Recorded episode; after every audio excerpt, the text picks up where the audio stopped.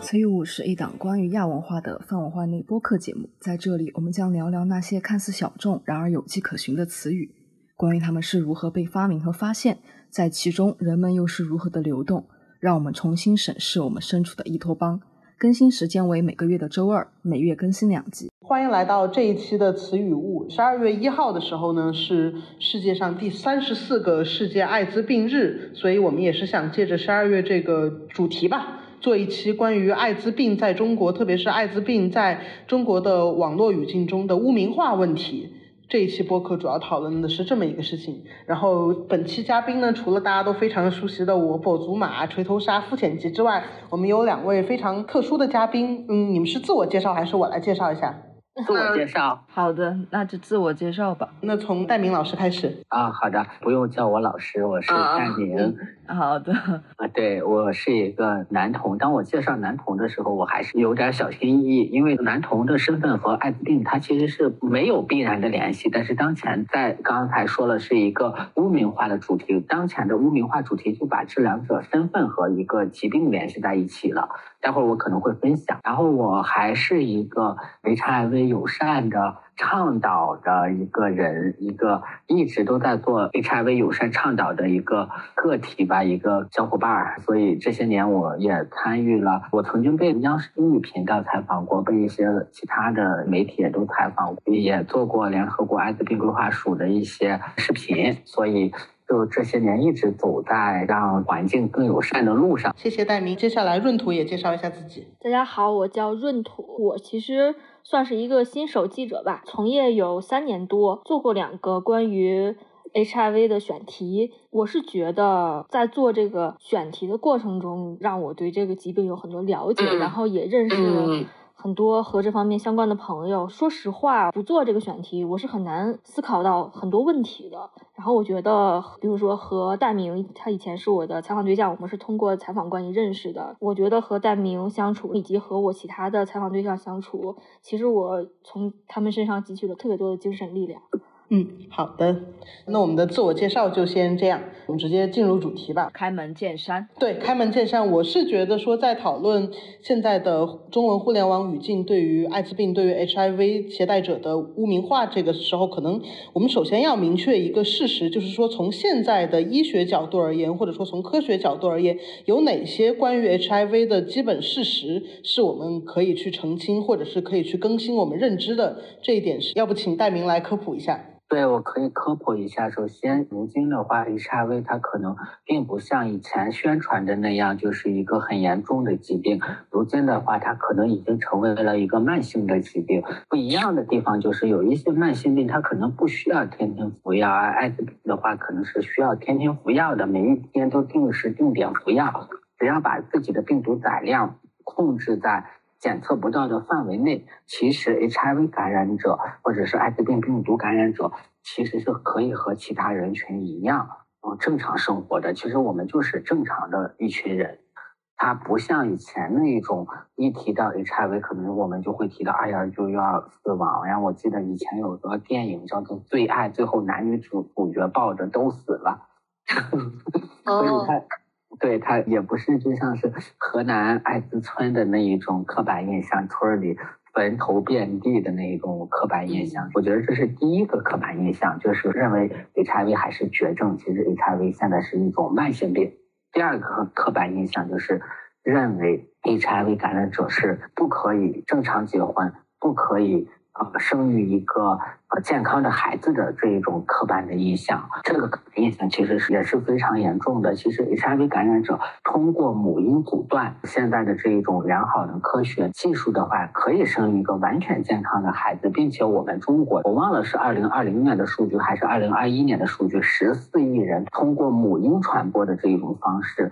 传播感染 HIV 的话，全国十四亿人只有不到二百例，也就能看出我们中国其实在母婴阻断这一方面做的是非常好的一个国家。嗯，所以它可以生育一个非常健康的孩子，它并不是说我们生下来的孩子还是一个 HIV 感染者。对，这是第二个的刻板印象。第三个的刻板印象就是，这个可能就有点前沿了。嗯，，U 等于 U，，检测不到等于不具传染性。什么叫检测不到等于不具传染性呢？就是在性传播的这种方式当中，只要是病毒载量控制在检测不到的水平，那么这当然当下的话，就可能有一种极端的说法，就通过不佩戴安全套的这一种行为。可能也不会把这个疾病传播给另一方。就像是我是一个感染者，我长期服药，在我的体内已经被控制了，我的血液当中含病毒量非常非常小了。当然，只能是一个特定的情况之下，和我发生了这一种没有安全套的性行为的话，可能我不会传染给对方，但是我也不会和对方发生不安全的性行为，因为我的免疫力可能相对于其他人群来说比较的低。有了这种不安全的性行为，我可能我可能感染其他的这种性传播疾病。的风险就比其他人群更高一点，所以对，所以我会首先保护好自己，这是第三个了。但是第四个我还想说一个刻板的印象，就是洁身自好，洁身自好，把这个问题道德化，它不利于妨碍，不利于让 HIV 感染率下降。这是我从这些年的工作角度来说的话，看见的一些刻板印象也好，一些已经很过时的这种。嗯，观点，但是呢，我会发现，当我认为这些想法很过时的时候，其实大众人群反而是认为这些观点是很正常的，反而可能就觉得我说的这些，哎呀，好前沿呀。嗯，对，所以它会有一个壁垒也好，怎样也好，这些年好像我们的宣传更加剧了一种刻板印象，而不是让这个疾病更加的去敏感化，加的不污名。对，这是我想说的。我不想念，也不后悔，那张躲在恐惧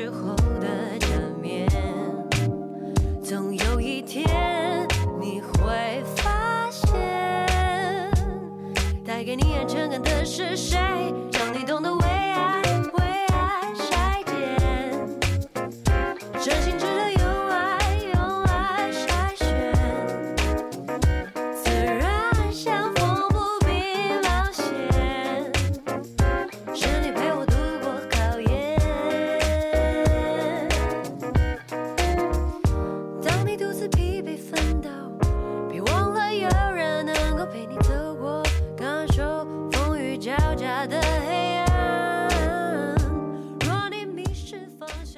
好的。那我们现在是澄清了有关 HIV 的四个常见的迷思，相当于也是科普了四个非常说它基础也好，说它前沿也好的基本事实。实际上，我们可以直接进入我们今天的主题。我觉得其实是。在这个语境里面做一个话语分析吧，大家应该都能够看到很多对于艾滋病的不解，对于它的忽视，或者是对于它的那种见识，以及对于它的污名。包括我之前为了做这个选题，我试图在微信搜索里面搜索“艾滋加迷思”，因为至少说公众号在上一个互联网阶段是一个比较重要的文章传播的载体嘛，所以我就在微信里面搜索，我就是想搜“艾滋加迷思”，我想看能不能搜到什么相关的科普或者相。关的评论类的观点，然后。我会发现相关的文章基本都是一八一九年会比较多，到二零年之后，这样的文章少之又少，或者是有些它就是只是对之前的文章的一个复制粘贴转载，基本上没有什么新的信息量。那显然这个东西，我觉得是跟之前大家可能也有印象，大概是从一九二零年开始，很多相关的做性少数类相关科普的公众号，它是接连被炸。包括我想想，包括像高校里面比较常见的，像清华的 Purple，像北大的 Cos World，以及各种各样的这种号被大清洗是有关系的。那在其他的 SNS 上面。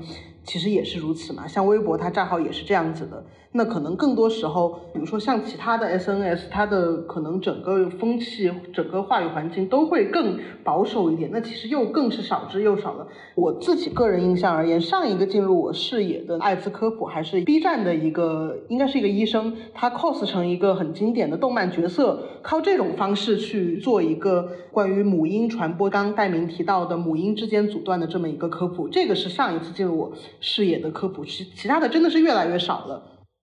呃，我可以补充一个，今年我有听到忽左忽右有做关于防艾的一个节目，是请到了上海哎公共卫生科的还是哪个？上海新生的总干事郑黄。对对，请他做了一个专题节目。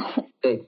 所以这种观点的话，去年的时候我参与了一个媒体的这种会议，当时在这个会议上有一种说法就是病抢病，现在 HIV 好像不是一个热点的这种疾病的问题，现在的热点的疾病的问题可能是 HPV、宫颈癌，对，以及罕见病。这好像是现在比较热的一个方面，还有就是从大的更宏观的历史来看的话，它其实是有一些历史阶段的。比如在九五年的时候，有一个第五届世世界妇女大会，它可以说一声炮响，把 NGO 的这个概念带到了中国。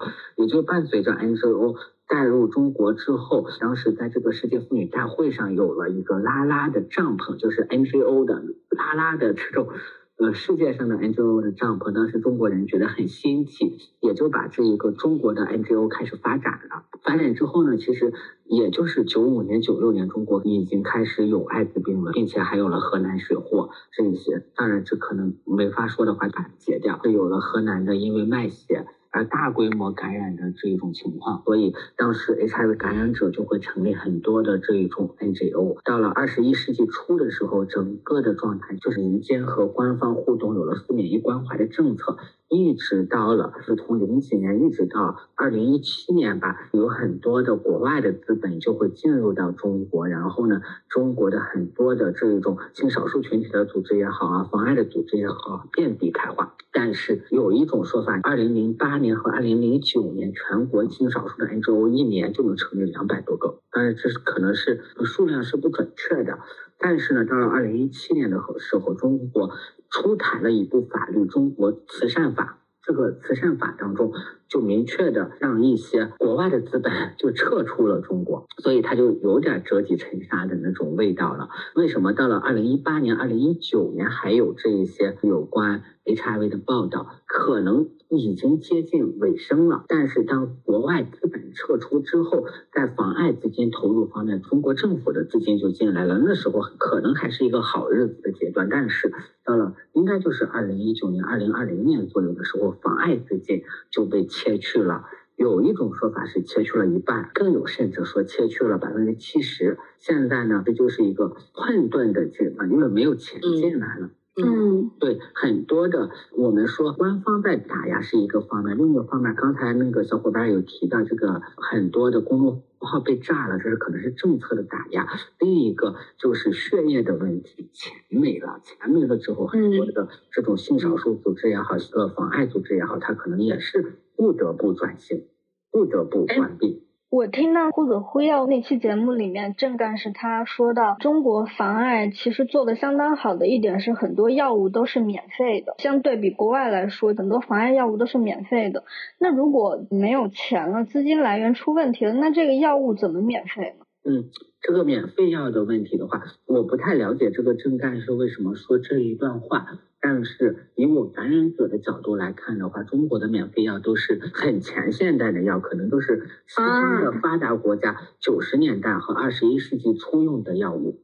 嗯，就是比如我原先吃的这个替拉伊组合替诺夫定、拉米夫定和地诺福韦、拉米夫定，还有伊非韦伦这几个药物，它可能都是九十年代的药物了。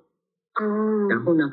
那它的效果是不是就跟现代的药物效果还是有点差距？效果是一样的，但是副作用、不良反应非常的大，并且这些药物已经过了专利保护期，中国可以合法的对这些药物仿制。所以目前来看，给我的感受就是，哎呀，让我们这些人半死不活的活着就行。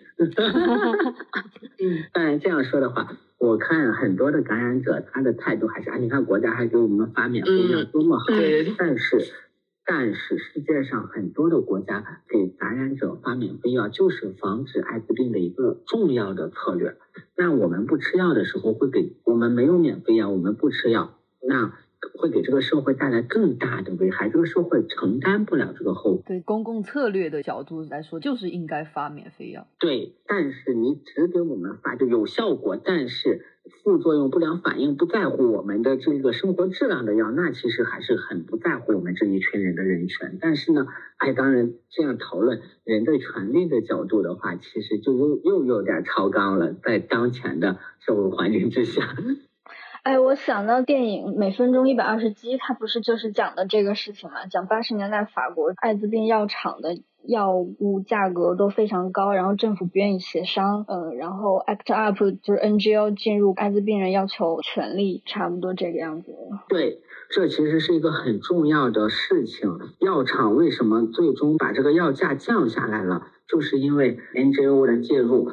其实是有一个斗争的阶段，当时他们斗争是非常激烈的。对对，这个电影当中就有把感染者的骨灰直接就撒在了那些政客开会的会场上。其实这个事件是在美国真实发生的，直接撒到了白宫的草坪上。无论是美国也好，嗯，欧洲也好，还是中国也好，前一个时代的这些感染者的斗争都是可歌可泣的。但是如今就进入了一个另外的一个阶段，起码中国是进入了另外的一个阶段。并且感染者的这种策略可能也是不一样了，就像是当时中国的这一些感染者有一个关键的事件，李克强总理当时他还是当副总理，接见了一批中国的感染者 NGO 组织的负责人，或者说关键的感染者社群的领袖。为什么接见？就是当时发生了一个。非常著名的事件，当时天津有一个感染者，他叫李虎，他伪造了一份病例，把一个感染者送进了医院。如果你不伪造病例，你就没办法就医，所以他就伪造了一个病例，把这个感染者送进了医院。但是这件事情在全国引起了很大的轰动。就引起了很广泛范围的讨论，嗯，然后呢，这件事情惊动了当时国务院副总理，所以才接见了中国内地的这些感染者的组织。不能说有因果关系啊，但是起码产生了很大的影响。这个是几几年的事情啊？这个应该是一零年左右吧？是不是跟高耀杰那个事情有关啊？哦，不和高耀杰那个事情还没有关系，没有。高耀杰是更前一阶段的事情了。他是因为河南卖血的那个事情。高耀杰的事情是河南卖血的事情，他揭露出了这种卖血而引发的大规模的 HIV 的传播。揭露传播的这个阶段，高耀杰是一个勇士。等到下一个阶段，李虎那个阶段，他可能就变成了一个感染者要追求自己就医的权利。就业的权利，各种的权利的阶段了。当然，可能权利也比较敏感。我们就说，感染者要就医，感染者要就业，但是呢，医院又不给感染者就医，所以他们就伪造了病例，让这一个感染者能够去就医。但是这件事情呢，在全国范围内变成了一个很大的事件。所以才惊动了总理，然后总理就接见了这些民间的妨碍组织的一些人、那些社群的代表。这个事情呢就是这样的，所以当时的斗争也是非常激烈的，不然也不会去伪造一个病例进去。然后当时感染者的一些小组，他们做的很多的事情，也现在来看的话是非常的。有力量的，就像是撒骨灰那样，是非常的激进的。当时在河北有一个叫做关爱小组的这种 HIV 感染者的小的组织，当时他们就喊出来了一个口号。现在这个口号也非常的激励中国内地的 HIV 感染者。我也常常的说，就是我们只是病人，我们不是罪人。嗯，对。其实这已经是第二个阶段了。第一个阶段是高耀杰医生这些人把中国大面积的 HIV 感染的状况给揭露出来了。第二个阶段就是开始斗争自己的权利了，不能说斗争吧，争取自己的权利了。在争取权利的过程当中，首先就是河南因为卖血被感染的那一群。人他们要争取要服药的权利，所以有了四年一关怀的政策。其次是河北因为输血那一部分人，然后他们要争取医院给他们输血，所以他们要获得相应的赔偿。这一部分的这两个地方的这种争取权利的活动，这种事件还是非常的鼓舞人心的，也是非常的惊心动魄的。我看前一个阶段的一些。纪录片的话，当时有一个河北的输血感染的感染者，他要去争取自己对赔偿的这个权利。哇，当时他们当地的民政的一个负责人就天天盯着他，他家的房子顶上都趴着警察，院墙上也趴着警察。嗯嗯，可以想象，在国内争取权利就是这个样子的。并且当时他们是非常勇敢的，他们直接到世界艾滋病大会上拉横幅，关注中国 HIV 感染者的人权问题。如果没有他们这一代人的努力的话，没有现在的自免疫关怀政策，连现在的这一种副作用很大的药物都没有。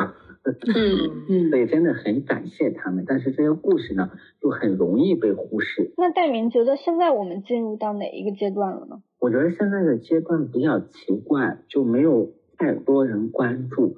好像每年只在是 HIV 还是相对于其他的病，好像被关注的密度还是更大的。它有一种天然的东西，如果是其他的癌症的话，可能全国没有一个特定的时间关注它，但是好像到了十二月就会比较的关注艾滋病。嗯，对，我是有看到一些媒体十二月还是会做一些关于艾滋病的选题，比如财新啊、三联啊，今年也都发了一两篇文章。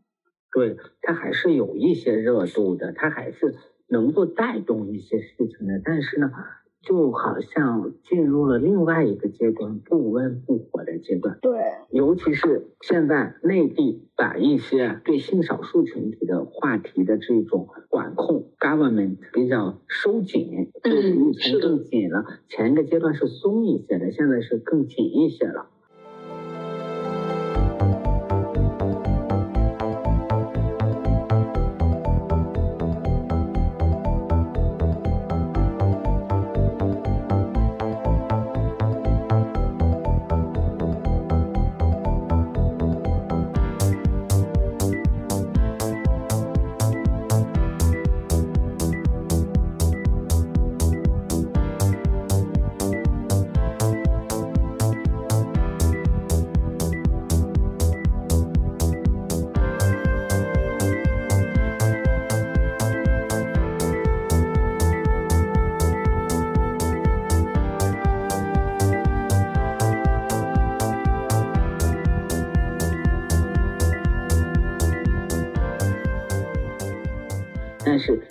更紧一些的这种策略出现，就会出现对一些传统的我们只局限于男童的这种场地吧，传统的这种交友的场合它被破坏了。比如，就像是男童，他可能一直会在公园、公厕、浴池。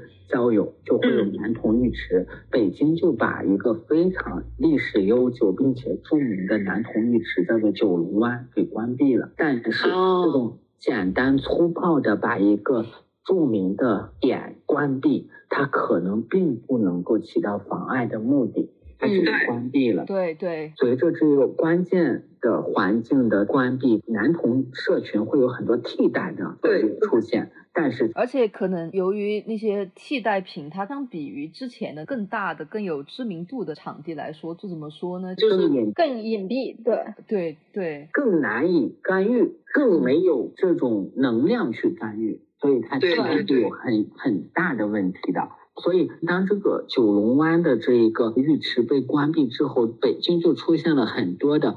私人浴室租的房子，然后就去那里交友。他会设几个淋浴头或者怎么样，或者私人酒吧。其实他可能还是多人的性行为，但是在那种一个一个散步的地点。没办法干预了。九龙湾是有完整的干预体系的，它是一个传统的场所，就像是正黄那一批人，总干事那一批人，他已经在这些地方已经进行了很有力的干预了。对，之前有一个什么成都 MC，那个浴室，对那个浴室，对那个浴室事件，就对我们这个群体的影响是非常大的。我们这个群体的性的实现方式和标准化的，或者是被大多数人期待的实现方式是不一样的。我们。不一样，并不是说我们愿意不一样，我们就很乱，我们就很很怎么样，而是因为我们不得不啊，因为我们被歧视的很严重啊，我们在很歧视的、很污名化的社会状态之下，我们只能到社会的角落里去实现我们的性了。在这个社会对性寂寞如深的时候，那我们无论怎么，我们都是错的。是是这样的。当那个事件以一种猎奇的方式出现的时候，它其实是破坏了这种传统的 MC 这种浴池的交流的规则的。而无论是男童的公园也好，浴池也好，它其实是第一批的男童妨碍的这些公益人士最先干预的场所的。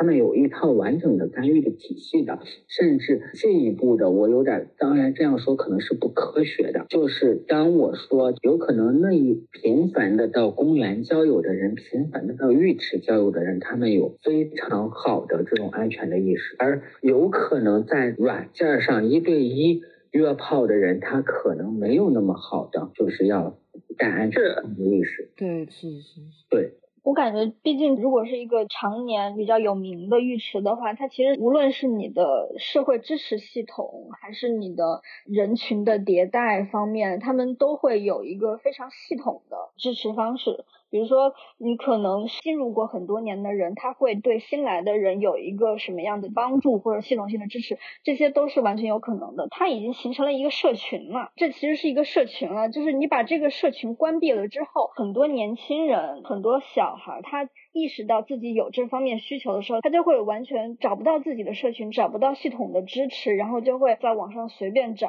或者找一个非常隐蔽的地方。对，更危险。对，是更危险的。九龙湾的话，我是去过的，它是有检测室的。啊，是的。对他也会去科普带套，并且有一次在过程当中有一个小朋友，另外一个人他可能没有带套，就想对他怎么样，但是旁边的人直接对那个要实施的这个人破口大骂：“你怎么可以这样呢？”嗯，这就是社群的一个自行的规范。对，并且这一种也是得益于前辈们的这种干预的，因为这种干预其实在中国也是比较成熟的一种方式。但是呢，现在因为一些呃政策呀或者是什么样的东西，它其实把一些传统的东西破坏了，破坏了之后呢。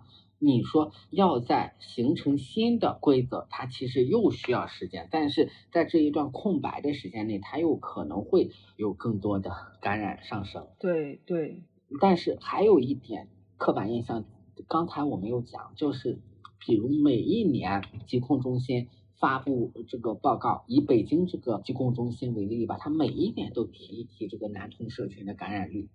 每一年都提，每一年发布感染的报告，它其实是一个很重要的事件。但是每一年都会刻意的提男童感染率是什么怎么样怎么样，这就造成了异性恋群体就对这个事儿比较放松，他就会认为，哎呦，这就是个男同性恋的病，和我无关。所以这几年其实异性恋的感染率在上升。所以他这种刻板印象，他其实，哎，我其实想说的是，疾控中心这方面的工作做得很不好，很差。我觉得今天听胡子辉耀那个节目，郑干事他有说到一个点，现在其实不提倡强调某一个高危群体，而是提倡强调某高危行为，就比如说。不是男同性恋容易得艾滋，而是要提倡说不带套性行为容易传染艾滋。因为不带套性行为，其实，在异性恋、同性恋当中，大家都会有，而且可能很多异性恋他自己可能也也没意识到这个问题，也忽略了。如果你刻意强调某一个群体的话，你一是污名化、标签化这一个群体，二是可能会导致另外一个群体完全忽略了这个问题。他其实。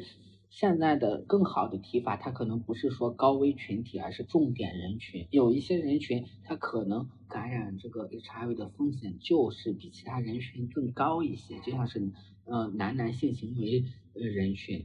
因为为什么男男性行为人群会比其他人群更高呢？首先就是我们用的那种性的实现方式是肛交，然后呢，肛门它更容易损伤，它不像是阴道，它有一个柔软的阴道壁的保护作用。但是港门没有，所以它就会造成这个人群更加的怎么说，就是比其他人群风险更高。但是这些年对男男啊性行为人群的这一种干预，其实已经让男男性行为人群具备了要戴套的这种思想观念。因为在以前的那个阶段，可能男男性行为就觉得，哎，我又不会让对方怀孕，我为什么要戴套呢？但是现在其实戴套的这一种更加的普遍了。因为每一年都提男同性恋嘛，所以就好像变成了一个男同性恋的病，就像是刚开始欧美国家也是这样呀，他们也经历了这个阶段呀，就是男同性恋癌，是吧？所以好像我们又在走他们的旧路，就是这样一次一次的，我们都在这个旧路上走。对，就好像污名化一个群体是很容易的，把这个愤怒感引发到对一个具体的群体人的身上，它其实是很容易的，但是。真正的去倡导，其实和人群没有关系，其实是和行为有关的。你这种不戴安全套的行为，它可能是治病的。然后我还是想重点说一下台湾地区，我会觉得台湾地区它其实是做的比内地地区啊，我觉得是先进的。我想用“先进”这个词来表述吧。我看他们一几年吧，一四年的时候发了个小册子，或者说一四年之前发了个小册子。他们那个小册子就说的非常的好。他们不仅说了要戴安全套，他们还有一点就是说，伴侣之间停止使用安全套。我们可能就直接用了“无套”这样的词，但是他们用的是停止使用安全套。它是非常中性的词，也就是结成了伴侣之后，如果想要停止使用安全套，应该怎么办？你如果把这个疾病的感染对标到人群，那就是无解了，就是个人群都是王八蛋，他们是活该。但是你如果具体到具体的行为，就有怎么办这一说，就像是他们会伴侣之间停止使用安全套，应该怎么办？首先。要去检测一下双方的身体是不是健康的。其次，要做一个事前的约定，就是说我们停止使用安全套了，我不会发生两个人之外的性行为了。再次约定了之后，每三个月或者是每六个月还要再进行检测一次，嗯，也要再进行检测。也就是说，当我们把这个感染这件事情对标到一个人群的时候，无解了。就这个人群得这个事儿就活该了，但是当我们对标到一个行为的时候，那就有办法了，那就戴套呀，停止使用安全套也有办法呀，是不是啊？你现在的办法更多了，停止使用安全套，你还可以 prep 呢，是不是？我感觉台湾那边相对于内地，他们在思考该怎么解决这个问题，而不是怎么回避这个问题。他们的思考是怎么解决，不是怎么怎么讲，怎么尽可能回避和减少。我感觉这样说好像也不太。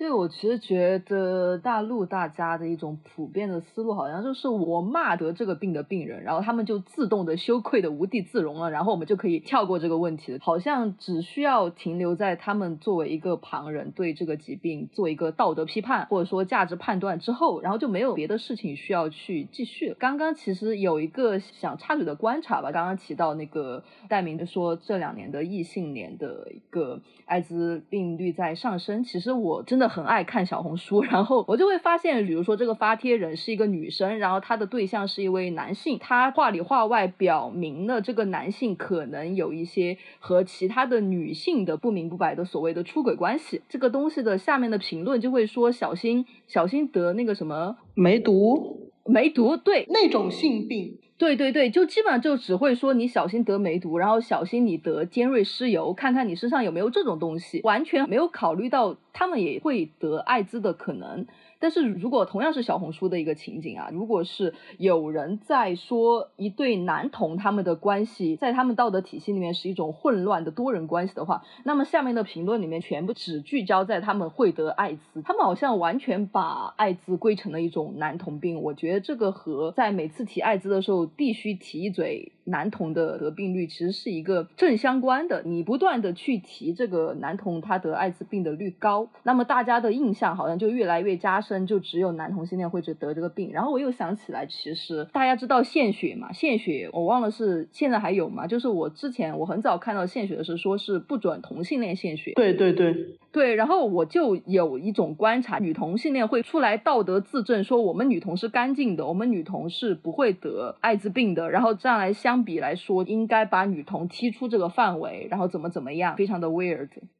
其实成都 MC 浴池事件当时舆论发酵的时候不也是吗？女同性恋群体会说，一些网上女权主义者会说，女同就不一样啊，女同就比男同干净多了呀，这种事情就不会发生在女同性恋身上啊，因为我们都是一对一的呀。对对，包括如果你想去科普一个事实，就是说女同她不可能是真的跟这个 HIV 绝缘，当然不可能，因为你的伴侣他可能有别的一些性行为，对吧？当你说出这个事实的时候。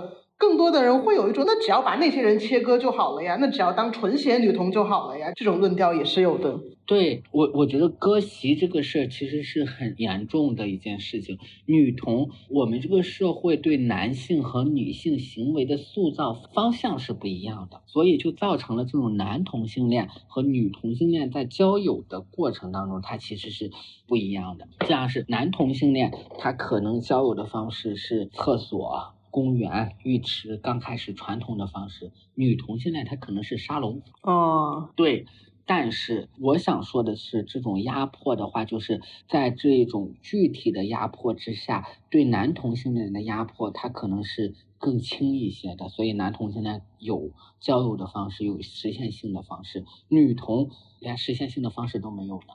我就是想说，这种话语更容易压抑女童的性欲望和性行为。然后一旦有一个例出现了，比如说有女童有多人性行为，或者有女童有越轨的性行为的话，这个时候就会开始割席。比如说这女的是铁梯，她就是模仿异性恋，她就是男的，她就是学男性的性行为，她根本就不是我们女同性恋中的异，或者是说她是直女装机。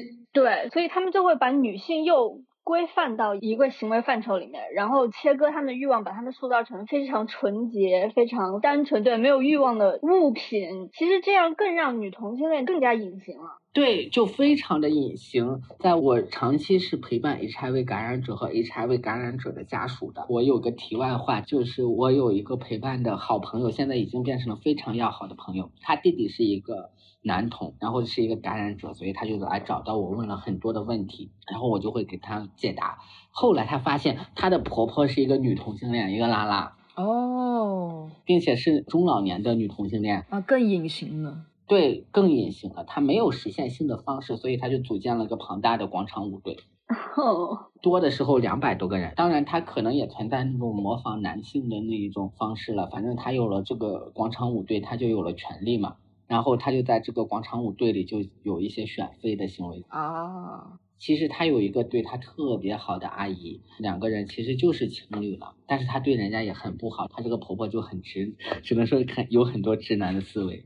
他的这个对象，这个阿姨，我有的时候也比较的。怎么说比较同情他吧，在自己生活了五十多年之后，他才意识到自己可能喜欢的是女性。嗯，这个社会对女性的欲望的压抑太严重了，没办法言说自己的欲望，终于有了一次机会表达我有一个欲望的出口了。然后呢，还被另外一个人又 PUA 了。她怎么发现她婆婆是一个拉拉的呢？是因为她婆婆这个对象就被她这个婆婆折磨的不行，有一次就被她这个婆婆吓到吓晕了，去了医院。相对而言，她没有给她婆婆的子女打电话，而是给她儿子的媳妇儿打了电话，然后就说你婆婆就是生活比较放荡，怎么样怎么样怎么样。然后因为这个姐姐的弟弟是男童嘛，她一下子就明白了，哦，她婆婆可能是女童。因为这两个阿姨之间的关系，她并不是普通朋友的关系了，她已经是情侣的关系了。但是等到这个阿姨恢复了之后，她又回到了和我朋友婆婆的关系当中，因为在她的具体的生活环境当中，没有人像她婆婆这样对她，她找不到一个社群，或者说找不到自己的同类，她就永远回到这么一个其实并不太适合的状态里面。这其实跟异性恋很多异性恋家暴的那种家暴关系，对也一样。对，并且就是两个阿姨都有家庭，他们有很多的顾虑。反正我觉得这件事情对我的影响也非常的大。当然，女同群体的话，她在 HIV 感染方面，我认为是最安全的一群人，但是并不代表她不受压迫。对对。很可能他受的压迫非常非常的大，比男同群体还大。你和男同群体割席的话，那我们怎么一起去抗争呢？嗯嗯，对对对对。而且我刚才一直在想，为什么大家对于洁净这么有执念？对什么？洁净干净。鲨鱼，你直接上桑塔格吧。啊，这没必要吧？我觉得是一个国内非常自古以来的一个道德判断和价值判断的一个，我感觉是非常。根深蒂固的，你其实想，其实从小的，无论是禁毒教育啊，还是妨碍教育，它首先是来恐吓你的，必须恐吓你，干净等于健康，干净等于可以活下去，你脏了，你就失去了这些基本的人权。在这样的一个基本属于恐吓的一个逻辑之下，其实大家对于干净和肮脏这两词的判断，它就和生存状态有了非常大的联系呀。我觉得还有一个问题，就是我们对治病、对疾病这个事情，其实有一个治病等于治好。你如果病治好了，就可以脱离这件事情。你有一个慢性病的话，那你这个人可能就是跟我们不太一样，他没有一个跟疾病共存的一个意识。嗯，没有一个空间存在，不是对就是错，我们很容易陷入那种对错的纠纷。我们看网上的一些讨论，就是党同伐异。其实我刚才想想反馈一下闰土说的对捷径的这种执念这么大。我记得在上初中的时候学程朱理学的时候，当然他可能还是规训女性。一个女性，她的丈夫死了，她都活不下去了，她快饿死了，她能不能改嫁？当讨论到这个问题的时候，我记得是二程当中的一个，我忘了是大城还是小城，他就说失节是极大，饿死是极小。我们有很多宏观的这些道理，宏观的这些道义，但是我们很难看见一个具体的人的具体的需求。嗯，确实。而且我觉得刚才你们说的，因为我不知道他到没到媒体宣传批判那一趴，因为我觉得你随时可以插嘴。哦，对对对，因为我因为市长这时候说一下，因为我觉得你们刚才说的这个东西，关于捷径的执念，然后。呃，疾病的隐喻，我觉得怎么这么的巧，就跟我姐的那篇关于一对患有 HIV 的母子的报道特别的像。因为在那一篇的时候，我跟我们的主编起了非常大的冲突，他就是坚持在文中使用这样的一些词语。我记得它里边文章有一句话，就是那个稿子我写了非常久，编辑编了很久，他就是不满意，等到稿子。是发布的前一天，他就自己上手给我改。他有一句话是这么说的：“他说那是谁把他们弄脏了呢？啊，这是他的话是吧？对对。Oh my god！所以他认为得了疾病就等于弄脏了。对他就是说，因为我是觉得他这个话是这样一个语境，就是说，呃，我这篇稿子它主要写的是一个背景是中原血祸，是一个应该是六零后的母亲，她生育的时候因为输血感染了。”然后，但是她感染的时候她不知道，所以她通过母婴传播，她的儿子也感染了。她的人生就经历了一系列挑战吧，就是她老公跟她离婚，她的就业就医都有很大困难，包括她平时就是靠上访什么的去苦苦支撑她和她儿子这个家。但是她儿子很叛逆，跟她闹了很大的矛盾。就是在我讲完这些故事以后，我这个故事可能一个高点是这对母与子他发生了很大的一个矛盾，儿子他会骂他妈，就说我觉得你很恶心。然后我的领导就是他就给我改成了这样。他就是说，他觉得他们的感情，嗯，他们的生活状态是谁把他们弄脏了？我当时就是觉得特别奇怪，为什么要用“脏”这个词？从来没有想到，这是不是和非虚构喜欢做一个情感 渲染的这种写作技法来说，也有一定的关系？对对对，他们在抒情的时候，无意识也暴露了他们对于所谓结晶的执念。但是我想，对于脏这个问题的话，我还是想引引起一个感染者群体内部的一些歧视链。比如，当然，在这个感染者群体内部的话，母婴传播的话是最圣洁的、最不脏的。母婴传播之后，就是输血感染的是其次的、不脏的。输血感染的之后，就是卖血感染的，也不那么脏。但是也脏了，因为就好像一定要去，你是无辜的嘛。嗯，你是为了钱才去做这个事情，你卖血，所以你还是道德上有瑕疵。对，一定要把这个事和道德是等同在一块的。卖血感染的，哎呀，我为了钱，但是我不是因为性，所以又到了性这个层次。性这个层次，异性恋传播的，哎呀，我更高级，你们同性恋的更不高级。然后以上。全部都歧视吸毒感染的，哦，因为毒被宣传的最脏的、最不道德、最违法，对，最违法的，所以他就把这个东西变成了一个道德的东西，它不再是一个单纯的一个事件，不再是一个单纯的感染了疾病的一个问题。这样是刚才闰土说的脏的这种，是感觉他通过脏来确认自己是不被谴责的，他觉得自己是合法的。可以被原谅的，我的观察当然也不一定对。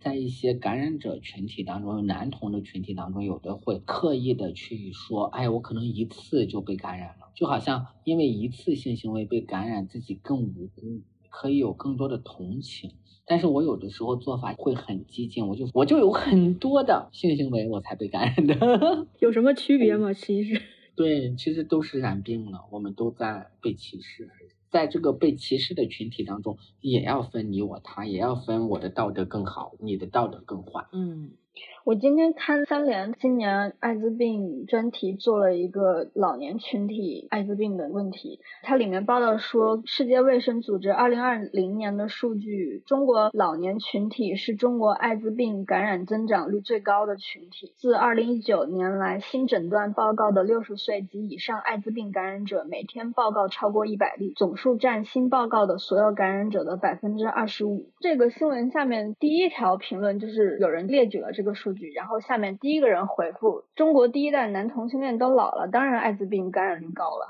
我当时看到这个，我就不知道该说些什么。而且大家不光是对男同性恋歧视这个问题，他们对对性、对老年人的性都有一种非常猎奇，对非常猎奇、非常尴尬、非常无所适从的那种感觉。看到这个新闻，好多人都是天啊，怎么会这样？感觉大家从来都没有考虑过老年人也有性需求，所有人都有性需求这个问题。对这一点，其实是我非常想分享的，就是现在的。中国 HIV 感染的这这种特点就是两头翘。什么叫两头翘？一头是年轻人群体，我接触到的，我听说的最年龄最小的感染者八岁，通过性行为啊。八岁通过性行为，对，他是被迫的吗？还是他主动的？毕竟儿童性行为就涉及到是否……对你也没办法说他是主动，因为他可能在网络上他就有一种想有这种性的冲动，但是无论是他是主动还是，他都是被迫的。嗯，对对对，是是，他在那个年龄以下了，然后。老年人的性行为也是非常的，就像是我刚才说的，这个中老年的拉拉他才获得真爱。广大的老年群体，他们的社交非常的频繁，非常活跃，并且他们对性的需求是非常正常的。但是我们其实意识不到这一点，因为我们有很强的道德框架，它在规范很多的东西。对，感觉网络上谈论性的就是二十多岁的年轻人，可能有三十多岁，三到三四十，就到中年。对，中年就不再谈论这件事情。你好像谈论这件事情都是会觉得很恶心的一件事情，都是羞耻的事情。对，就好像我在男同的这种讨论当中，比如一个老年的男同性恋的时候，大家也会评判他，都这么大年纪了，你怎么还还这么放荡的？但是。有性需求是非常正常的一件事情啊，它可能会随着我们的年龄的增长有一定的，我这个是科学的层面了，我只能说我的感受的层面，就是我年龄大了之后我也有哈，并且如果是我年轻的时候被压抑的非常的厉害，那么反而到了年龄大了，我可能需要释放一下，但是像年轻人他获取信息的渠道越来越广了，老年人没有那些渠道呀。对，所以还是又回到了道德。我们老在那评判这个行为道德不道德，但是我们没有看见背后是不是有很多的结构因素造成了这行为，造成了这个结果。结构真的是特别可怕。道德很容易的，道德评判还是一个针对于个人的，就好像个人要对这个事情负全责，但其实它背后都是有结构的。对，并且当我们去评判一个个人的行为的时候，我们是居高临下的，我们就完全不用思考了，我们老高尚了，我们就尊重祝福了。对，我们会有一种对高尚的认同感的，我不是你那类人，对，还有一种优越感。嗯，而且你用道德评判，其实你不用去解决这个问题了。对他没有任何的建树性意见，他只需要评判，然后就没有任何的后面。他们就会觉得这就是一个你感染上的疾病，因为你的道德败坏，你感染上了这个疾病，这不是我们的责任，我们不用去思考这个问题，他就不会认为这是一个需要去考虑、需要去解决、需要去发展的一个。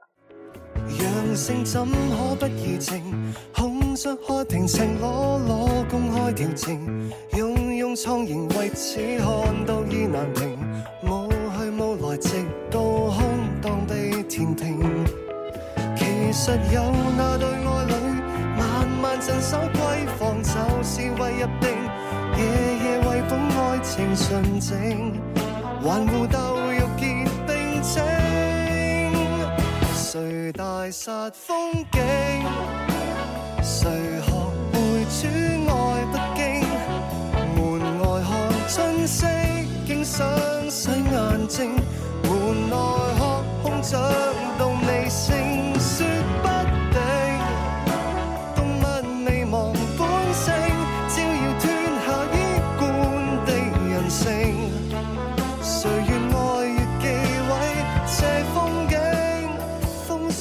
我又想起前两年，我忘了是二零年还是二一年，COVID 的时候的一次封城吧。我记得有个事情很出名，一个艾滋病人他需要吃药，然后当时封着就没有办法吃药，然后他就想要拿药的那个过程非常的艰难吧。就其实你可以观察到，在当时还是有相当一部分的声音觉得他这样的求药是浪费资源。而且我记得特别清楚，因为这件事情当时有一个耽美写手飞天夜翔，他本身自己是男同性恋，然后他为这个病人发声，就帮忙转过帖子，然后事后他在耽美社群里面被很多人骂，对，骂他滥用社会资源，然后还骂了什么，反正那个事情闹到我感觉有点影响到他写作者这个名声，有点他后来慢慢的，每当别人推荐他的文的时候，就会扯到这个事情。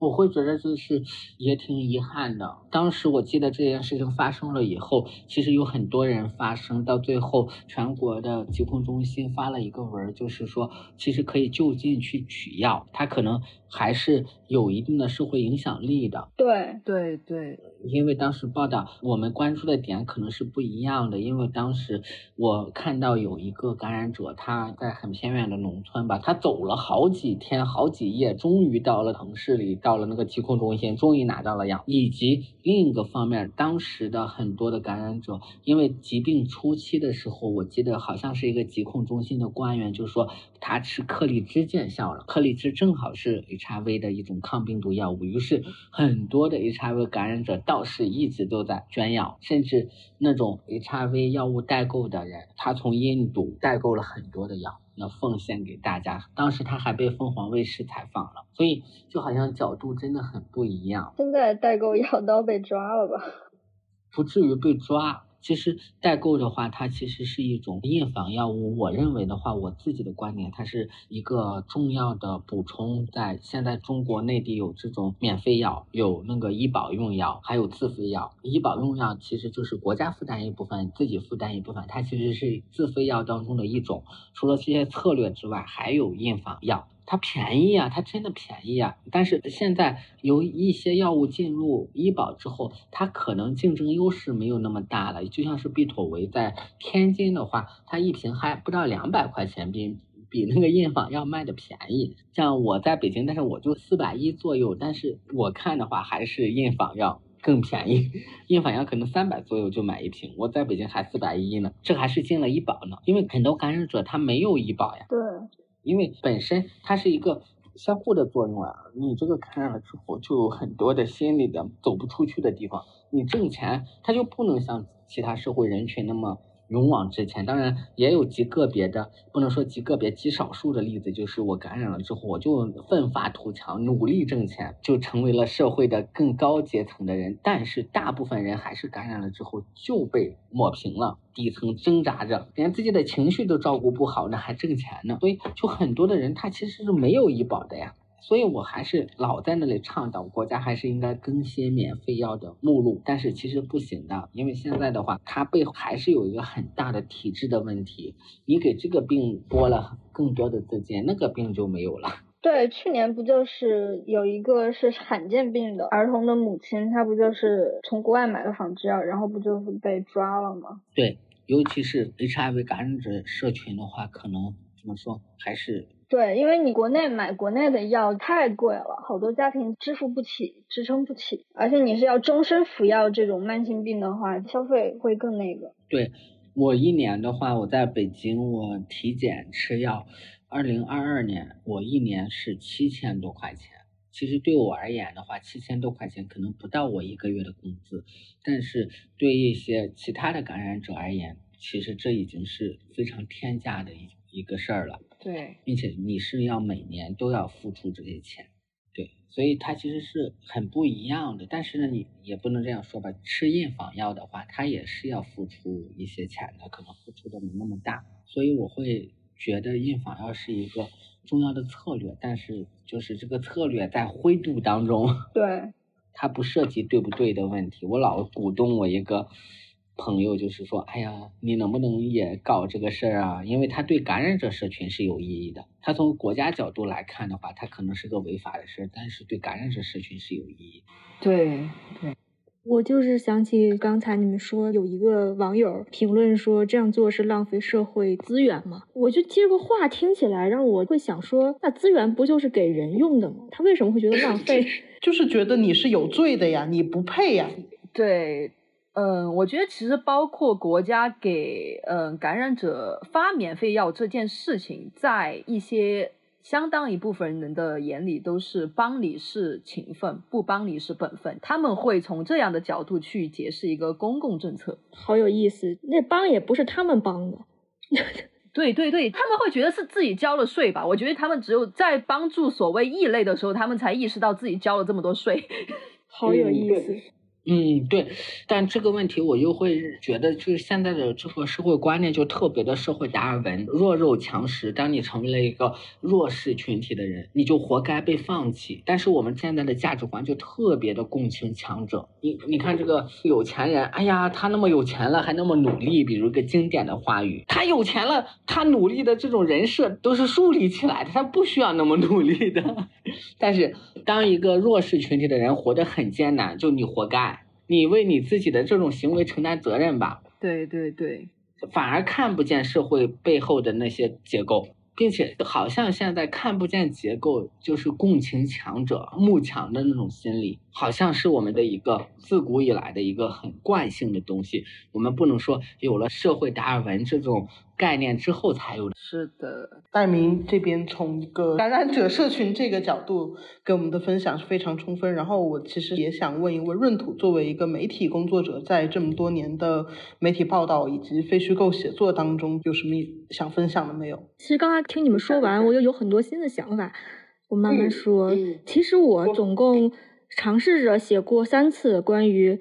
HIV 的报道，但这个三次其实都不太愉快，也不太成功。有一次就是第二次，我刚才已经讲过了，我跟我的领导之间很大的冲突，是因为我是觉得他的角度太猎奇了。用苏珊·桑塔格的话的说，我觉得我比较悲观的说，我觉得我这篇稿子似乎是在制造隐喻。哦。我的剧情跟大家已经讲过了，就这样一对母子，我印象特别深的一个细节，想跟大家分享，就是我之前报这个选题的时候，大家关注的点是艾滋病母子啊，我就是觉得为什么听到这个就就兴奋，就是你的同事们都是非常的 surprise。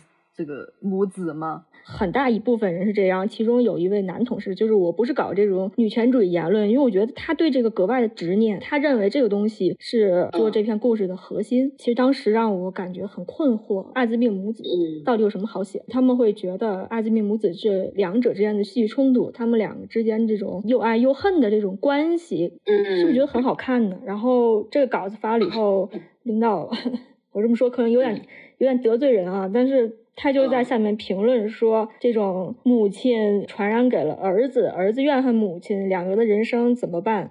无解。”我觉得他们在，但是我说句 那个话，母亲和儿子之间又爱又恨，或者母亲和小孩之间又爱又恨的关系，不是我们老中人传统的关系吗？包括之前我发给你们看那个毒语实验室的那个 Control Freak 的母亲和他儿子又爱又恨，这又是非常的另外一种典型的母子又爱又恨。但我觉得可能闰土的同事们非常的惊喜，还是放在了艾滋这个经由母子关系传染的一个疾病的一个系带嘛，然后这个疾病把他们捆绑在了一起的角度下的所谓的母子又爱又恨啊，是的，是的。我是觉得，嗯，整个故事采访下来，我把那个稿子，他说，其实我发给阿姨看了，跟那个阿姨关系特别好。她看完以后的回应让我非常感慨。她说：“你们这么写，确实在当下会比较火，我接受。”嗯，我觉得她她的坚强已经到了一个，就是说。他能够去容纳外界对他的种种歧视与剥削的程度，但是我一直觉得，我们写这样一篇稿件，其实它对于推动去污名化没有太多的作用。可能你的同事或者主编他关注的不是疾病的问题，或者这个疾病。造成的一些问题，而是一种故事性，而是十万加。对对，我也想说，很耸动。就是首先母子关系是一个非常恶的选题，其次艾滋它本身有一定的流量，对流量，或者甚至说是别人觉得它很有猎奇色彩。我说难听一点，加了一些很很狗血的东西在这个母子关系里。对对。对，就很奇情，因为你把这个疾病的要素放进去，其实大家可以完全把这个事情和自己的生活剥离开了呀，就是完全作为一个观者的角度去评价这两个人，然后评价他们两个人的生活，完完全全的把你作为一种景观。所以刚刚闰土会说到剥削，这也是一种剥削。对他还可以道德评判。对，完全将他们两个他者化。我就先说完跟采访对象之间的关系。这稿子后来就是发了，啊，种种的不太愉快发了。后来这个阿姨又过了两年之后，她又找到我是疫情的时候，她因为她身体不太好，她其实病情控制特别好，但是她后来患了另外一种罕见病，这个比 HIV 严重太多。然后她就是右眼有一只右眼将近失明。然后他要买一个药，但是他当时是已经解封了。他如果出去的话，他那个身体的虚弱状况特别容易让病更加严重，所以他想让我帮他想想办法，让他买到治他的那个病的药。但是他是这么跟我说的，他说我可以再接受采访，怎么怎么写都行，但是我我希望有这个传播度为我弄到药。嗯，我能看出一种他想活下去，已经没有办法了。对，非常强的生命力。然后同时，我也感到有一种非常羞愧的感觉。我觉得，其实，在采访对象眼里，或许我们就是一个跟他做交易的人。他可能一开始明白，我们不是一个纯粹的记录者和报道者。对，我想回馈一下闰土纯粹的报道者这一方面，因为我一个感染者的身份，就会有很多人来采访我，因为我会发现，可能看中的就是我身上。它其实有一些猎奇，有一些有一些故事性，对，有一些故事性存在。我其实还好，因为很多找到我的人还都是有一定情怀的。但是我就记得有一个德国的记者，他来采访我的时候，他就老在问一些很奇怪的问题。嗯，然后我当时就跟他们说，你们这个稿子发之前要给我看一看。结果他们最后也没给我看，最后只把一个成稿，并且是德文的成稿发给我了，我就有些生气。这非常不尊重你啊，不尊重采访对象。对，哦，你说到这个大明，我想到是不是曾经有一个人想找你做过播客，然后给你做前采，然后。他反复问你是怎么感染的？对他不是播客，他其实是一个新闻采访。我跟你说过，他反复的想在这方面做文章，然后并且引导我更火爆的方向上去发展。到最后我非常的生气，我直接说这是我的故事，这不是你的故事。我对我自己的故事有最终的解释权。然后他就说啊，不好意思，我们这个采访做不下去了。对，然后我是觉得我在两个单位的时候都跟领导交流过，你在写感染者故事的时候。他怎么被感染的？这个东西到底要不要写，重不重要？然后两个领导都跟我说，他认为是要写出来的。包括就是回到我感染者阿姨的那个稿子，就是文章一开头，他们觉得有一个重要的功能，就是说一定要把他怎么感染给讲清楚。有一种是把他这种。无辜性一定要哦，我猜到了，凸显出来，对，一定要写清楚。但其实这一点我也是困惑的，这个点真的重要吗？从社群出发，我觉得是不重要的。但是这种无辜性在我们 HIV 感染者社群当中也是广泛存在的。像是我去讲故事的时候，我很少我自己判断我可能是被恶意感染的，但是我。很难去讲述我是被恶意感染的，因为我担心就又刻板化了，又体现我无辜了。我我也没那么无，我不能说我没有那么无辜。嗯，当然有很多的人他确实很无辜，但是我没有那么无辜，我只能从我自己的角度出发。所以我就特别反感那种体现自己很无辜的叙事吧。然后我就会觉得是信息，比如到如今的话，我会觉得恶意传播给我的感染者。他如果像我一样有很多很多信息，他可能不会做出这样的决策。嗯，对，你说最终他这样去做，他害的还是自己，他不上药，他去和不同的人发生不安全的性行为，最终的话，他可能自己就去世了。然后我呢，我感染了之后，我获得了很多的，我不断的去求助，我不断的去获得正确的信息，我走到了现在。我觉得这句话很重要。对啊，所以当我明白这一点的时候，我就会觉得，我首先要对自己感染的这件事情要承担起责任来，我不要去渲染我很无辜的那种事实。其次，我会觉得这是一个不同的人，然后在感染了之后，面对恐惧的时候，有的人可能就会选择报复的那种策略，但是我可能就选择的是我要自己先救自己，然后我才发现那个路其实是越走越广阔。但是有的人。他路可能是越走越窄，但是这种越走越窄，最终会害的还是自己。你不上药，你去和不同的人发生性行为，嗯嗯，对自己是更容易脆弱的，对他把自己放在了一个更脆弱、更危险的一个境地之下。对，所以我不渲染，我只是想通过这种方式去说，它可能有两种不同的道路。对，但是对我有一个问题，如果在报道里面你极力渲染一个人感染一种病症是他无辜感染上的，有助于公众了解这个病症，或者有助于这个解决这个病症后续带来的一些问题吗？我不明白为什么报道中这么喜欢强调无辜，因为你你可能不能解决问题，然后又会污名化一个群体。其实我会觉得，从撰稿角度来说，可能会含有一种报道方对这个当事人的保护，可能有这样的一层考虑啊。我我也是这么想的。比如落回到那个感染阿姨，如果说不写明她是怎么样感染，那可能就下面都是你应得的，读者就会猜，对，就会猜她是一个滥交的阿姨，就会有很多这样的猜测。这是我能想到的一个比较友善的解释。啊，确实，但是我觉得这是一个恶性循环。对对，是这样的。你一方面拼命无辜某一个单独的个体，然后这个社群里面的其他人就被落下了，就会导致这个疾病更加被污名化，更加糟糕，公众更加不理解。你又要极力去无辜某一个个体他的行为，你要你要给他道德豁免权，这个问题会变得越来越严重。对，对就是这样的，我是同意这种说法的。这些年出现在公众当中的感染者都是无辜的感染者，对，这其实就造成了另外一种，就是我我支持你是因为你无辜，你你可怜，对你经历过苦难，你怎么样你怎么样，否则我不，这就造成了嗯。还是公众对整个社群的刻板的印象。对，因为其实你说一个人无辜的同时，你其实在指向另外一群人他不无辜。对啊，对啊，你在为一个人做所谓豁免权的时候，你其实就在有罪化另外一群人，说他们是应得的。我会这样的理解。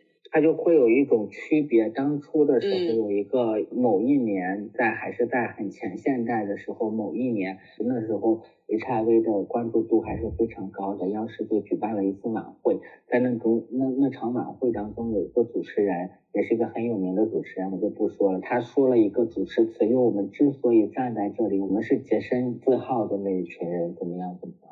哦，对，你看，他其实在这个群体当中特殊化出于个人很无辜的时候，就像是这个女主持人说的，嗯，对你只展示你只展示最最无辜的那一那一面，然后其他人就被落下了。对其他的人就你活该，你罪有应得，你赶紧死吧。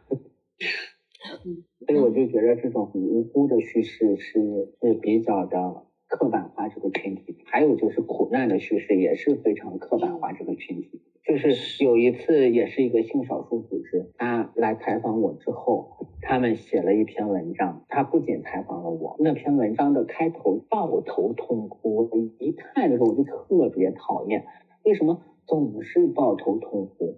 我们这个群体的人就一定要一直都抱头痛哭吗？对，就是苦难化，感觉好像这种边缘群体需要得到大家的同情，就必须得不停的苦难化，不停的表演，对表演表演自己的痛苦，表演自己的苦难，才能获得众人的同情。对，所以我觉得这种无辜化和苦难化的叙事，其实当然无辜化和苦难化的策略可能是不一样的，但是都会刻板化这个群体。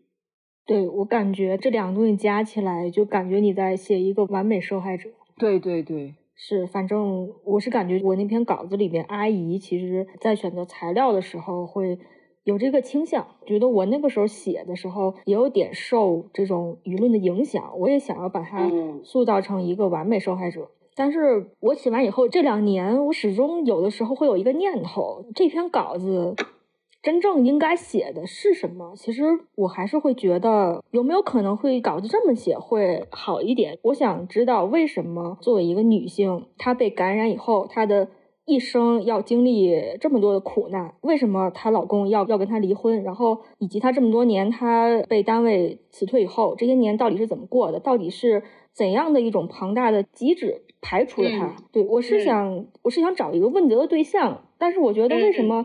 到最后的故事都变成了问责他本人，然后我们还极力的去辩解，为什么媒体没有把矛头对准压迫他的这种系统？对对对。嗯，为什么没有人去这样去做呢？我就是又想到你们一开始大家谈的就是台湾的媒体，我觉得这方面确实他们走在前沿，先进很多。嗯，因为其实你问责个人，他稿子面临的风险会小很多嘛，这这也是一个。被阉割，而且大家喜欢看故事，感情很复杂。我就是觉得。Yesterday you came to lift me up as light as straw and brittle as a bird. Today I weigh less than a shadow the wall just one more whisper of a voice unheard tomorrow. Leave the windows open as fear grows. Please hold me in your arms. Won't you help me if you can to shake? 但是我想问一下，假如真的有记者采访，比如说某个浴池感染的男同性恋，就是这种非常 typical 的采访对象，大家会怎么看这个故事呢？我会首先我是想知道，就如果要采访，它由头到底是什么？报这个选题的时候，它这个选题它为什么成立？是我觉得它是反映呃感染者的用药问题，还是反映歧视问题？然后还还是反映就是呃政府对于这种公共空间的一种打压？就如果没有提前做好一个公共议题的话，那你为什么要写这个稿子？对，我也好奇一些传统媒体的编辑，他们会会喜欢这种选题吗？就相对比起一个真正的男同性恋在浴室感染男同性恋和一个一个无辜的输血传播的一个女性，为什么会选择女性而不是会选择报道这么一个男同性恋呢？让我想一下，男同好报吗？我觉得还是审查的问题。我也想问问图，如果比如说现在你觉得这两年做这类的选题的难度和之前有很大的差别吗？你自己体感的？我回忆一下那一天的选题会，因为那天选题会似乎对我比较重要，那是我第一个选题。然后那天老板好像没来，同事都挺年轻的。我当时一说到这个就过了，就是是因为我之前给这个阿姨录过播客，也没发成。没发成的原因就是因为。他的叙事不够流畅，对，这也是一个很非常重要的问题。他自己去言说的时候，其实他绝对不是这样一个简单的用完美受害者、用苦难叙事可以概括的故事。他们是讲出来的东西是非常复杂的，但是。用播客的话，这种载体不太好呈现。嗯，但是播客的，怎么说很得罪人？就我以前工作的那家单位，他们会更喜欢，他们称之为有反思力的人，就是说他们能够讲出一个连贯的、完整的叙事出来。但是这种人。一般都不是当事人。然后我就提到阿姨的这个选题，是因为她最近跟我讲她跟她儿子这段关系的事情，嗯，想让我出出主意。然后我就觉得她故事或许可以写一写。然后那个选题会，大家其实就是对于这种张力特别感兴趣。然后我回应一下刚刚才朋友说的，为什么女性会更受青睐？一个是因为禁令就不让写同性恋，然后啊这东西就不让你碰了。第二个是。这方面在选题上更有新鲜感啊，然后第三个是这样的女性显得更无辜，她就更有看点。一个无辜的人容易唤起人们的统一的同理心，嗯，更有流量。然后领导艾滋病的报题，我想想，我我后来针对十二月一号的这个策划，没有什么报题，好像我记得。对对对，然后我当时又是报了一个题，是就是前面提过的，呃，HIV 感染者互助小组，然后我是采访了他们的心理的咨询师思月老师，就做了一个对话出来，然后当时很不幸这稿子也没发出来，然后也挺不愉快，就是嗯，当时是一个原因就是他觉得我写的细节不太够，嗯嗯，一个是细节不太够，一个是编辑觉得。呃，我有的表达有点矫情，就比如说我提到性的问题上，他就是觉得，呃，编辑比较老媒体人，他可觉得我这个表达很矫情，他就觉得不客观、不冷静。对对对，他觉得我要的太多了。你作为一个感染者，我是这么理解他的。他是觉得我为嗯把这群感染者说的太好了，他是会这样觉得吗？他就觉得要的太多了，他觉得要啥自行车啊？嗯，然后恰恰是当时参与这个积极成长小组的这几个感染者，他们都是要自行车的那一批感染者，嗯，对，那一个群体。哦，我想明白了。他可能对他可能不是面临那种很具体的苦难，我要治病，我要嗯，嗯我要吃更好的药。他们呃这一批这几个人可能都是吃上了很好的药，但是要自我觉察、自我反省。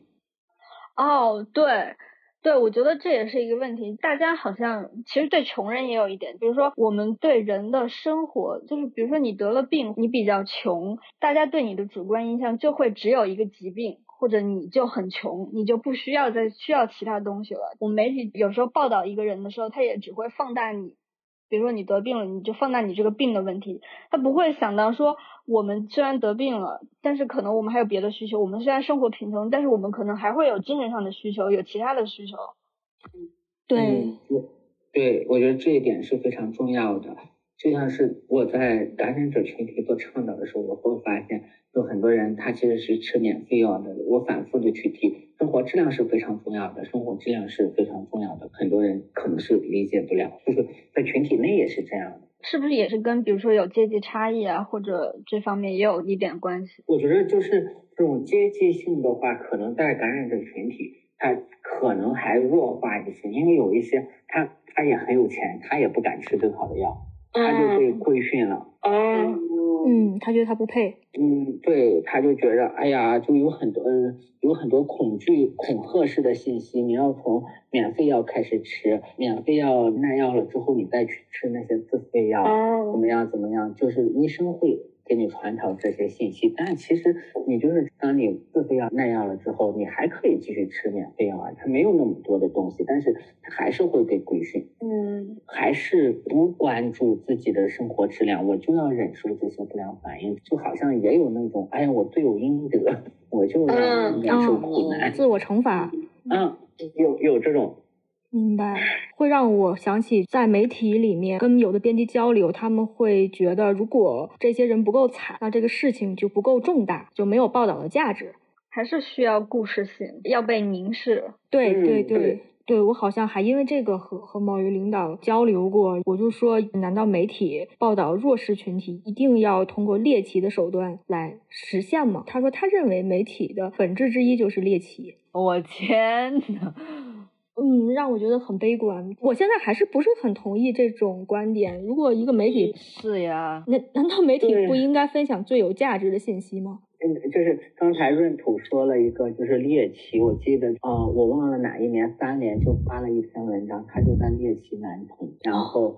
呃，那篇文章当中就明显的有几个点特别的有这种猎奇性，就是年轻的男童和年纪大的有资源的男童发生了性关系，然后被感染。哦哦，所以那篇的文那篇文章就传播的非常的快。但是呢，当这样的一个刻板化的文章发出了之后，我们再去纠正这个文章当中的刻板观点，其实当时这篇文章在男同社群的当中就引起了很大的反应，其实就是对这个文章非常的愤怒。然后巧合的是，去年的时候我们就搞了，不是我们是有一个组织，他就搞了一次这种媒体的会，就邀请到了那一个记者，那个记者就是说，当时他采访的那些人确实都是这样的人，我就在想，可能有的时候这种媒体就好像是媒体感，好像哈，好像也也挺主导人的，就越训练越，我就知道。什么样的文章有传播量？我对，有看头的，可以十万加。当它成为这种自动化的东西的时候，当事人可能就觉得我也没有恶意啊，我就想报道一下呀。有灰色地带这种东西，我其实觉得还挺悲哀的。有的时候在嗯写作的时候，领领导也不是领导，我也不知道我这种观点到底是从何而来。我有时候会质疑，我说你写的东西稿子太淡了，太没有看点。嗯，可是，在我们当前的这个环境下，我就在想，在这么强的这种自我阉割之下，就看点究竟是什么？对，为什么你不强调真实，强调事实，反而要强调看点呢？是，对，然后我又想插播一个事情，因为我前两天也看到，不知道闰土和戴明知不知道 ADHD 这个群体嘛？我忘了是哪一个哪一个媒体啊？南都，南都，哦，南都和三联都有。对他直接在标题里面说什么“聪明病成为了小孩子的风潮”，真的让人一看就非常不舒服的一种标题。虽然好像点进去，它的内容好像稍微没有那么的过分嘛，但是我觉得你在标题里面这样的一个非常不客观的笔调去说一种疾病，是不是撰稿人自己也应该？反思呢？因为我看微博首页有人在说，另外两篇在报道 ADHD 的时候，他错误的援引了一个在呃界内非常有名的公众号叫青山 SP，然后这个公众号它是一个个人嘛，然后还有个网站，平时就是在做一些注意力缺陷的科普和公益，相当于这个方面。他在援引这个青山的资料的时候，我觉得大家都是可以明显感受出来，就是在错误的解读，还试图把一些问题。引向青山，因为我是观察到大家都很愤怒，我就会觉得，因为一般来说，记者也好，呃，非虚构媒体也好，还是传统媒体也好，其实大家都是相对来说还算是一群贱人吧，就健康的贱。你在做这些东西的时候，是不是应该自己多 掂量？也算有点难听，你自己掂量一下笼里的问题呢？是我感觉好像在这样一种。灰色地带，其实媒体和那些他们想要改变的一些大众，和我们前面提到的，呃，发出那些很奇怪言论的人，好像形成了一种合谋关系。嗯嗯嗯，他们有这样的期待的视野，然后暗暗的去满足他。首先就是大家就能点开，会想到媒体总说是中立的，但是为什么？但是在报道弱势群体的案例上，我觉得他好像又并不中立。媒体从来就不是中立的。嘿嘿嘿，对，也很社达吧？我是觉得，我们的媒体，中国内地的媒体不中立，就刚才我提到的那个德国的媒体，他也不中立呀。但是大家好像对这些问题还挺回避的。我想举个例子，当然这几年可能没那么严重了，就会把媒体有一些神圣化吧。我被采访了，我是一件很自豪的事情。我小时候能上个电视，那那真的好好厉害啊！就好像我们好像已经进入了后现代，但是我们带着前现代的好多的背负进入到了后现代，并且这个时间很短，嗯，很混沌。然后我就觉得做这方面报道，其实很长一段时间对我来说很迷茫，我不知道该怎么写了，因为如果随手一搜的话。还是恐男叙事比较多，对，然后然后我就前两天吧，就是前几天我又是看了这几年的报道，然后有一个新的收获吧，我觉得 GQ 他写的那两篇是非常好的。GQ 是他写了什么？GQ 有一篇是康若凯写的那个谢鹏，嗯嗯，然后还有一篇是那个王源吧，他写的是那个爱露与爱露，我觉得这两篇。让我尤为感觉它很珍贵，是他们把它作为一个复杂的个体去写。康路凯的话，我有他的微信，然后谢鹏讲过。就是我也认识谢鹏，谢鹏讲过他康禄凯怎么写他。我听谢鹏的讲述，我觉得谢鹏很感谢康禄凯。对他会让我去思考，你作为媒体，你首先第一个不应该把你采访弱势群体他者化。对对，觉得很羞愧。我觉得我我做的那篇阿姨跟她儿子的报道，当大家去用艾滋母子的时候，其实就是在把他们他者化。然后我看南都那篇评论说，这个好像用艾滋加什么什么，好像是二零零几年的时候的一个很陈旧的做法。用这样的一个标题去做的时候，其实就有一种非常陈旧的做法。我是觉得，当我们把它还原成一个复杂的人去写的时候，才有可能真正的去破除那种陈旧的隐喻。其实我想回馈一下闰土的说法，有其实我觉得现在感染者群体内部也有很多这种群体的隐喻，就好像我感染了之后我和其他人群是不一样的。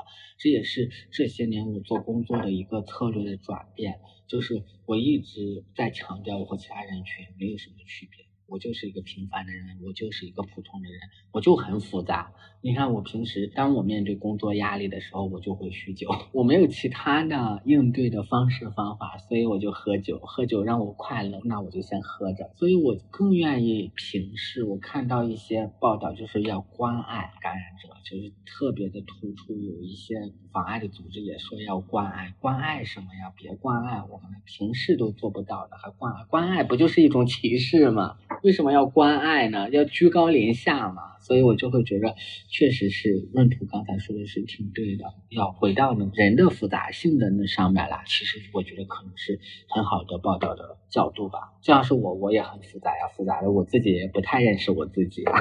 我觉得今天讨论真的非常充分了。刚刚闰土也是从一个多年媒体人的角度去分享了一些对于报道的的一些伦理问题的一些思考。其实我觉得我们虽然不是媒体人，我我们也不是感染者，我觉得其实我们也应该去反观自身，怎么去维系这种沟通和对话的可能性，包括是还有很多跟我们在现实中应用语言的一些伦理的问题，这个也是。当然，我相信我们播客的听众，肯定大家，我对我们播客的听众还是有一些信心，觉得大家可能还不是那种恐同恐爱的，应该不会吧？你们你们不会吧，听众朋友们，你们不会这么干吧，对吧？你们应该也不会很猎奇的去看那些性少数的奇观，对吧？我相信你们也不会这样。我想反馈一下，我好想在那些恐同恐爱的群体里去传播我的想法，因为要破圈。但我感觉会很就容易受伤哎，因为他们他们说话真的很难听。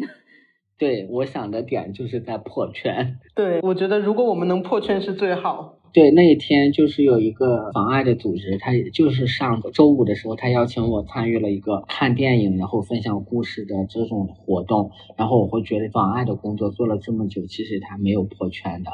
然后因为我现在也在做很就是正常，不能说正常，就是很大多数的工作。然后我会发现我的这个 HIV 感染者的身份和我的工作的身份，它就是一个平行线，它不会交叉在一起的。两方我都好安全呀。我是不用恐惧，我在这方面的工作会穿透到另一方面的，我就觉得这种平行线的状态之下，其实就是没有破圈。而且我觉得这两年可能越来越封闭。对，是我刚刚就想说，戴明说那个 U 等于 U 的时候，我其实就突然想到，一八年也是我当时在 Colors Road，然后去采访 Des 楼上做检测的那些。那些朋友的时候，他们就已经提到了 U 等于 U 这个概念，但是其实好像这个概念一直都没有进入更多人的视野里面，所以今天我们又把它拎出来说了一遍。虽然我觉得播客本身它这个媒介就是一个在同温层的边缘来回试探的一个媒介吧，我的理解是，但还是希望会有破圈跟对话的可能性。对于我们感觉好像在同温层内部的人来说，也并不是说啊我就不反思了。我觉得包括我们在现实生活中怎么去运用语言。比如说，说回来，大家可能日常就会用一些，哎，你是不是脑残？你是不是智障？然后看到一些非常 not suitable for work 的东西的时候，你会说啊，我的眼睛得了性病。但其实这些语言，大家会发现还是有很多歧视性的东西在背后。这样，刚才我们提到了高危的人群，其实高危的人群，我们可以换一个词儿叫重点人群。嗯嗯，对，重点人群。对高危人群，它其实有那种歧视的逻辑存在的。当我们换成重点人群的时候，它可能就成了一个中性的词。对，就相对平和了很。对，就像台湾那边使用停止使用安全套。对，而不是使用无套这个词儿，它其实语言对人的思维有很强的塑造作用。对，而且我自己的感觉也是，反而当你在使用这样的一个更中性的词的时候，你的表达其实也是更精准的。因为你说无套，你的想象可能更多的时候是好，那我就一直无套，全程无套。但停止使用安全套这个东西，反而会让我们去想到那些特殊情况，比如说安全套滑落的情况，或者是。决定停止的时候，就反而是越中性的词，它是很精确的。对，越是中性的，反而是精确的。重点人群的话，我们可能认为男同性恋是一个重点人群，但是跨性别人群也是另外的重点人群，并且提供商业性性行为的人群也是重点人群。是，所以它的重点人群，它其实有很多的人群存在。当我们刻意的去说一个高危人群的时候，我们可能就忽略了这个人群的它是多面的、复杂的，是的，并是的，且这些人群所面临的歧视与压力可能不一样，但是他们都是在巨大的歧视之下，在寻找自己的生存空间的。对，好，那今天我觉得我们播客就相对比较充分的，就先聊到这里。好呀，好的嗯好的，好呀。非常感谢，非常感谢戴明和罗润图，你们补充了我们之前很多不知道的事情。是的，是的，好呀，谢谢你们还在为谢谢这件事情做事情。加油！没有没有没有没有。以上就是本期及二零二三年本播客的最后一期的全部内容。如无意外，发出的日期是圣诞节的后一天。虽然很不好意思，各位主播也长期见或因为工作或者生活的原因，各种事物拖延天窗，词语屋也还是更新到了第二十期。